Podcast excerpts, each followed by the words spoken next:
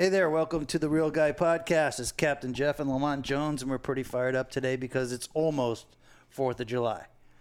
And being 4th of July, it only means one thing. Jaws. That's right. That's when it all went down. It was all about the big 4th of July weekend. It was a big influence on the holiday, and it's been a inf- big influence on a lot of the fishermen out there that I know, especially my age.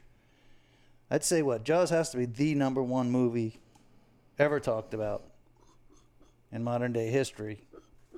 Yep. And considering that movie's 40 years, how many years old? 42? 42, 42 or years old, 43? and people are still talking about Jaws.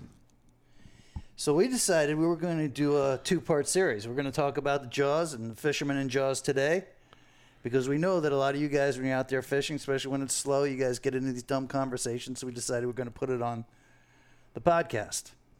Now we recently got accepted to the Waypoint TV platform. Lamont, I'm not so sure I'm not so sure that the people on this platform are used to hearing podcasts the way we're doing them anyway. Well, I've only just started poking around Waypoint and looking at the uh, the other um, guys and shows that are on there. So Waypoint's probably in for a little bit of an awakening once we start consistently uploading to their platform. What do you mean an awakening? Well, I see that you know there's some hunting stuff and there's some fishing stuff, and we kind of take our own approach to those things. It's not going to be a lot of how-to here or uh, Now- travel log stuff. It's more opinion based, and we kind of go outside. You know, to use the phrase, go outside the envelope on the content that we produce. So you don't think anybody else is going to do a Jaws thing this Fourth of July? No, they'll do one next year after they heard ours. Then everyone will start doing one. Well, I don't. I don't know if these guys are even ready for the two-part series Right. because you really got to settle in for the second part. And um, I was talking to the Worm about it, and I was talking to a few other people about it, and they think it's a good idea, and they think people are going to do it, and we're going to get into um, what Lamont and I did to uh, celebrate Jaws, and how you guys can participate and have fun with us. I think you guys are going to dig it, but um, I don't know. Like when I can't tell you how many times Lamont and I have actually got into full fledged arguments about the characters in Jaws. like, I don't know. I always thought Quint was some sort of badass. That's a mistake the young people fall into. So what? You think that as years go by and you learn, you get more wisdom? Well, when you're young, you look at Quentin, you're like, oh, wow, he's so grizzled. He's got shark jaws all over the walls of his house or his workshop or whatever that thing is. But then when you mature and you grow up, you're like, um, Quint's a loser. What do you mean? Total loser. He had everybody like totally, totally shook down in Amityville. Is it Amity or Amityville? It's, it's just straight Amity. Amity. Yeah, Amityville was. It's confusing because that book came out around the same time the Amityville Horror. Right. So it confused. It was confusing, but it's Amity, New York, 1975, and I mean, look at the shape that Quint is in. The inside of his house, or whatever that boathouse thing he has, is all that unfinished wood, and he basically sells shark jaws for a living. Right. He's not like the big charter captain, the guy that's got all the world records. Homeboy's doing shark jaws and shine. And shine. Is that moonshine he's making in He's there? He's making his own hooch. He's making his own firewater and captaining or guiding. no, that's ca- that's captaining. That's captaining. Right. When you're taking people out on the Orca, you know, that's you're the captain. You're supposed to have a mate, and it's a little different than guiding. Well, early on, like, you know, I'm sure most people that are listening to this thing are probably going to watch Jaws a couple times between now and the 4th of July or after. And the early scenes when, the, you know, the city council is up there and they're having the big meeting about whether to close the beaches or whatever, look who Quint shows up with. Like the people he hangs around. his boy, like his mate or whatever, is even more of a busted down valise case than he is. he looks like a little troll rolling Right. around City Hall. Right. You compare that to wherever to say like, you know, the Palm Beach Sailfish Club or Monty's or any of the places that we have down here, and those guys would look like complete doofuses. That flies down in the Keys. You think that they could look that way down in the Keys? You can you can get by selling shark jaws in the Keys and with ratted up clothing and looking like you haven't shaved in four days and all that stuff. But that's not happening in Palm Beach or Ocean Nope. Reef. Or Fort Lauderdale or Ocean Reef or Monty's or you know any of the big marinas.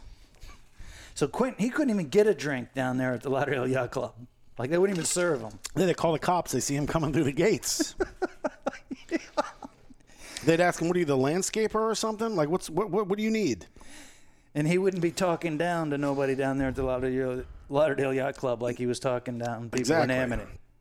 If you know, without spoilers, you know, if you haven't seen the movies or whatever, I'm gonna give you a chance here because we're gonna reveal a couple of spoilers. But in part two, now it's just it's all on Brody's shoulders. There wasn't a real guy that stepped up in Quint's place. There wasn't another real guy in Amity that could Not fill Quint's one. shoes. Not one. It became Brody. Part one, he couldn't even drive the boat. He sat in his car on the ferry, all that other stuff. And then in part two, you know, they start having problems again. The deputy, he can drive the boat, barely. Barely. But, you know, the kids are out there, they're lost on those sailboats. And you would think, like a normal place like Fort Lauderdale, if that happened, man, you'd have a, a dozen sport fish flying out of the inlet going to get those kids. Right. Here, it's Brody again, who a year previously, you know, sat in his car on the ferry. Well, I don't know. They go out there, and Quentin immediately impresses me. And I'll tell you why, is because he has the same exact combo that my old man used when we started bluefin fishing in like 1975.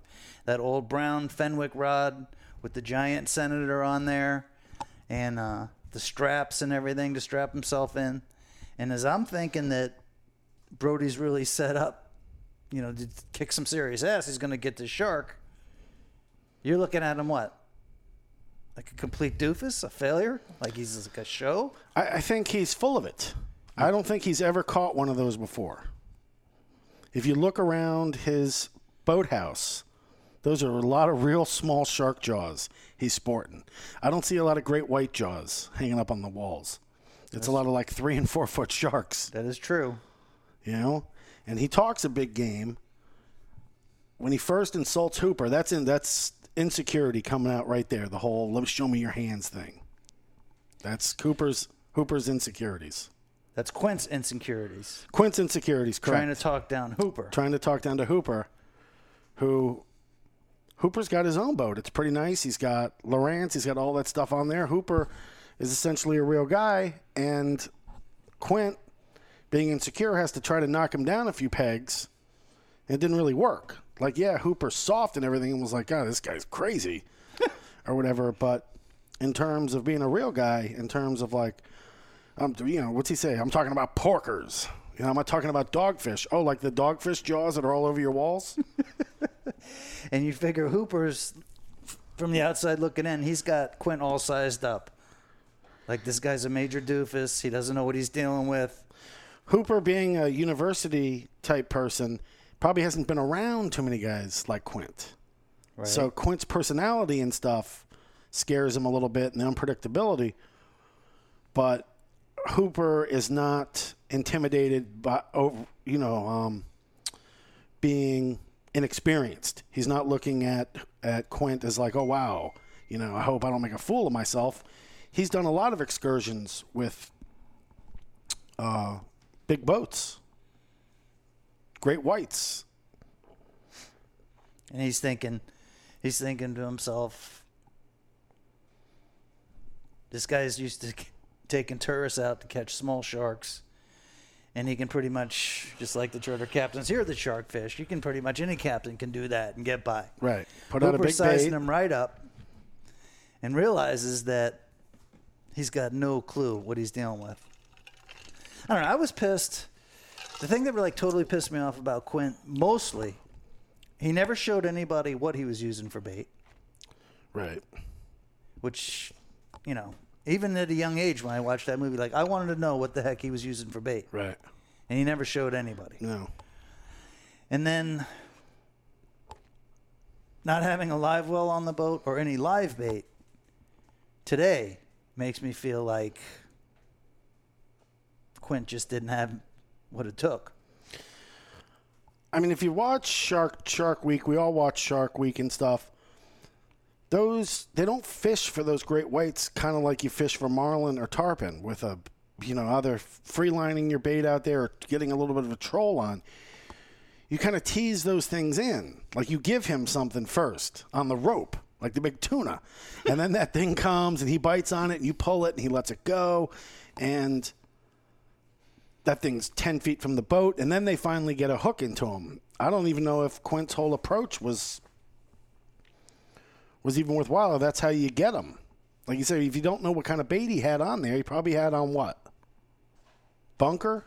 I don't know mackerel, A whole mackerel? whole mackerel maybe. I don't know. The chum looked subpar to me, but it worked.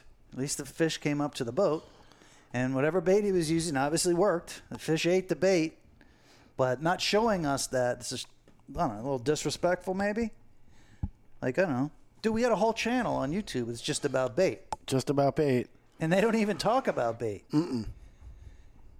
Even Hooper, nothing about the bait. I don't know. Hooper, Hooper to me, I don't know. I think he's like one of them kids I went to college with. You know, I would talk to him about marlin fishing or snook fishing or tarpon fishing. And then, you know, he had something to say about stripers or bluefish or whatever. and, you know, kind of like Quentin, I look down my nose at those people because, you know, they just don't have the fishery that we have. True. Hooper is one of the guys that probably knows everything and has done nothing. So he has all the knowledge. He can tell you everything about the shark. But has he actually gone out there and done it? He pro- and he shouldn't have been so surprised by the size of the shark anyway, considering he had the bite radius, Right. which he should have been able to extrapolate and at least get within a couple feet, you know, or a couple, you know, hundred pounds or so. All right, so he had the bite radius. He knew that the Kintner kid was not in the stomach of the shark Before they cut it open. before they that. cut it open. Right. And he cut it open for what? Just to make sure because Brody- nobody else believed because he needed Brody to be like because they were all convinced that, that, the, that, that, that the tiger shark was the shark Yeah. and that the problem was over. So Brody and, and Hooper go down there. They cut the shark open. Ho- Hooper already knows that the kid's not in there. And now Brody is like trying to get, trying to learn all this stuff like hyper on the fly on the fly speed. of course Right. he knows nothing he knows that the little makos or whatever they are can poke their nose through the bottom of the dinghy and whatever he's got in those few encyclopedias or those shark attack books that he has but it's a it's a decent combo of a dis- decent trio of people because they do need Quint at some point Right. Now you know I think that Hooper and Brody should have shot and killed Quint inside the boathouse. No, I didn't know that. Yeah, when he does the whole handshake thing, give me your hands, boy. Like, there's a there's a rash of disrespect going on in this country where people like should be shooting people on the spot. And that's one of them. Like you're in the thing, he throws you the rope, tie me a sheep shank or whatever that thing is. Give me your hands. Bam, shoot He him. should have been pulling out right then. You don't disrespect a man like that. All right. I don't know. Maybe Did you see the pitcher the other night in the College World Series? Grill the kid down. I did see that. That batter, he has to shoot that guy. Otherwise, he's a coward for life. I think maybe punch him in the face might be a little bit more appropriate All than shooting a guy. But I feel you. No, I think a lot of the reason I think a lot of the reason people will pull that kind of stuff is because they know they're not going to get punched in the face. So you know they do whatever they want, and maybe that's what Quint was doing out there. I, what the heck was Quint doing when Quint was like losing it out there, smashing the VHF, running the boat till it overheated and all that stuff? What the hell? That was bad captaining. That was terrible captaining. Who knows? Had he exploded like that before on other charters? I don't know, but you probably suspect he has. the smashing of his own VHF radio, very dumb. that was dumb. Very dumb. I can see getting mad and breaking something or throwing something overboard, breaking a rod in half, kick the chair or something. But dude, you don't smash the VHF.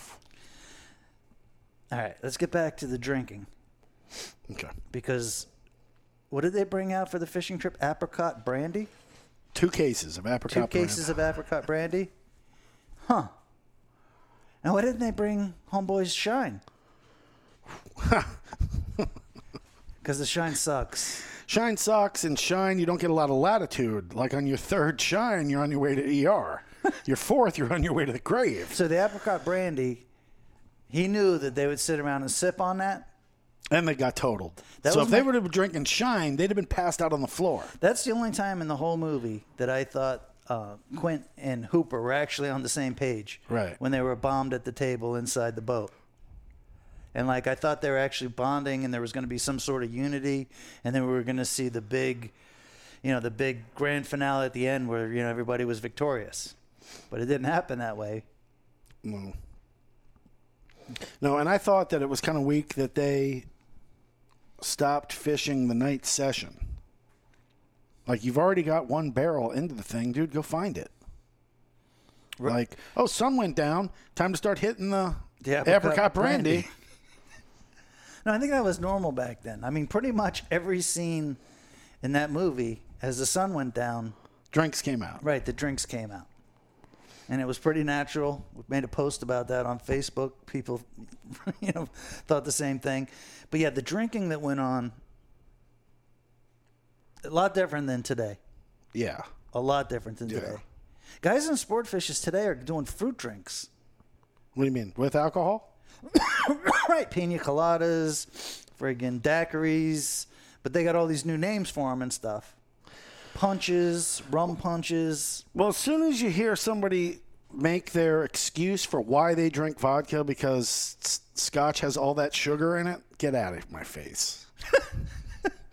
That's Like alky. everybody's everybody's all vodka'd up right now, and you know re- rewinding a little bit back to when Hooper showed up at Brody's house Right. with the two bottles of wine. red and white. That told you right then that he's a chump, dude. Don't come to my house with white. all right, that's for chicks. Well, dude, he was Brody's wife. And then he should have handed her the white and poured the red for them. Like, dude, you don't just red all the way. And chicks drink red too. You're fine. But like when the girls do their thing, they drink white on ice and stuff. But I don't mess with white. I don't know. Drinking was basically every scene in the movie. From the second it started, the kids were out there drinking, getting high on the beach. She decides she's going to get nude. She jumps in the water, bombed. The other kid's so bombed he can't even get in the, The water. boyfriend passes out. Right. And then the next scene, the next scene. And there was a long time before the fishing scene, but the ultimate peak was them getting bombed that night. So if they never would have took the time out to get bombed, then we wouldn't have had the scene. Right. Yeah. Yeah. And then after the Kintner boy, Brody goes home and has like a Hennessy or something in a big brandy glass, a cognac or something. Yeah. Yeah, the Kintner thing. The Kintner thing was that. That's when. That's when it hit home for everybody. That's when it really hit home for everybody. Now that was that was before the town hall meeting, Yeah. right? Yeah. We had the girl. They reclassified that as a boating accident, which allowed the beach to stay open, which Right. allowed the Kintner kid to get eaten. Right. And then they decided they had a problem. The poor Kintner kid was like a was like a test tube baby or whatever, like a guinea pig. Like, oh, oh, oh, we better close the beach now.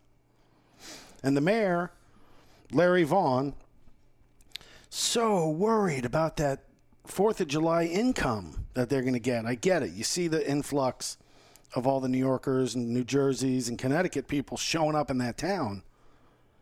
But what's a life worth? Like, Worth a lot more than those blazers he was wearing. was he paying up for those blazers? Were those like expensive in those days? of course, Like places like Moss and Hoffman were selling those things? they're still selling them. I don't know. You can definitely get the anchor jacket, anchor pants, uh, sailing flags, all that stuff. That's big money. That's yacht club stuff. Yep. Rodney Dangerfield stuff, Caddyshack. The um, But they're also not. It's not fast fashion where they're disposable. That thing that could have been his daddy's jacket. Like a lot of that stuff Like, gets could pass passed down. on. Sure. and waspy people like they buy nice stuff, but then they tend to hold on to it for a few generations. well, that was very consistent in the movie. Those were definitely northern people. None of that stuff would fly down here. No. None of it. The way the chicks dressed, the makeup, no plastic surgery. Nobody in the movie had plastic surgery. Nobody was good looking except Ellen Brody. Except Brody's wife wife. was Brody's wife was pretty hot, which I can't quite I can't quite like not get off that when we did the when we did the whole show. Yeah. When we watched the whole movie. Like my whole thing was like Brody's wife is really the hottest chick in the whole movie. That's how you know that uh, Spielberg guy is really, really talented. Spielberg's really talented, and Ellen, the the actress Lorraine Gray, Lorraine Gray or Lorraine Gary. Either way, she's the wife of Sid Sheinberg, who was the big boss at Universal Pictures. And if you know anything about movie studios and movie moguls, like they tend to look at women that star in movies as would anybody want to bang her? If the answer is no, they don't put her on the screen. That's changed now. A lot. But in the big studio days, that was the number one question. Then no, things have changed. Things have changed. When I, all right, I'm trying to think of the uh, posters I had on the wall when Shark, when uh, the original Jaws came out. I had Farrah Fawcett on the wall, and um, Cheryl Ladd. They're like two s- biggest supermodels of the day, and that's that was like the top of the echelon. Dude, we got them going walking down Fort Lauderdale Beach by the hundreds now. Right, Like they're nothing. right. Anyway, Lamont, tell them what we're gonna um, kind of prep them up for the next episode of Jaws that we're gonna release, All and, right. how, and how we're doing it, and what we expect, and what they can do. All right, everybody, this is we're going advanced podcasting here because what we did was we did a full running commentary of Jaws that's syncable, which means you put on the podcast, you put in your DVD, or you crank up your iTunes or your media center, wherever you have your movies, and then you listen to the you know beginning of the podcast, and it'll tell you what to do. You cue up the movie get past the FBI warning and all that stuff. And then when you see the Universal logo, Universal, an MCA company, when you see that title page on the screen, go into focus, you hit pause. And then if you you can hit pause on the podcast also, get yourself set, settled, get a couple of beers or whatever cuz it's 2 hours and 4 minutes. Two hours and four minutes. Yep. And then you wait for the countdown. We probably do it like a minute in on the podcast or two minutes in, something like that. And we say, hey, all right, we're going to press play in three, two, one, press play. When you hear that cue, you press play on your, uh, on your movie, and you'll be watching the movie along with us at the same time as we're giving the comments. And we're gonna release this on Fourth of July. Fourth of July weekend. Right. The biggest money making weekend in that town's history. And you guys are going to be able to watch the movie with Lamont and I as a podcast. And if you enjoyed this recording at all, or you're a big Jaws fan, or you have these conversations about the fishing characters in Jaws with your buddies, tune into the podcast because this is a 4th of July thing. Fourth of July. So you'll need a copy of Jaws, no matter how you get it. If you know, you can go to some shady website that's going to show it, or you own it on DVD or Blu-ray, or maybe you have it on Amazon or on iTunes or whatever. But however you get your copy of Jaws, get one before the Fourth of July, Good, good advice. and then we'll release the podcast. You cue the two up. Maybe some of you guys have done some other cues. Maybe you've heard other um, movie commentaries. If you buy a special edition Blu-ray movie or DVD, sometimes they have secondary audio tracks where you know the movie plays as normal, but instead of hearing the audio from the movie, you hear the director talking. It's essentially what we've done here, except they're two different components. You're going to have the movie and the podcast.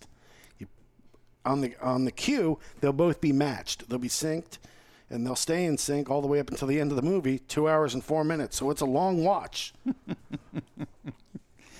Well, dude, it's the Fourth of July. It's a Fourth of July weekend. It's a Fourth of July tradition. I'd be get like I know I'm going to get in a few jaws before even. How many Jaws are you getting in on an annual basis? How many times are you viewing the original Jaws? Not Jaws 2, 3, or 4, just the original. Now I've slowed down. Now it's probably I don't know 25 times a year. You're doing But once- probably, you know, 20 years ago, it was probably 50 to 100 times a year, getting in back to backs or getting in multiples during the week. Just for the hell of it, if you watch it every week, Jaws is now 44 years old. If you watch it just once a week for, you know, 44 years, that's over 2,000 viewings. So you think you've been to Jaws for 2000? I'm definitely over a thousand. I don't know if I have two thousand in, but I'm probably around fifteen hundred Jesus.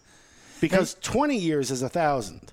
Right. And, and, and, and if you guys aren't in the thousands, don't feel bad. Lamont's totally crazy and he watches like two movies a day every day.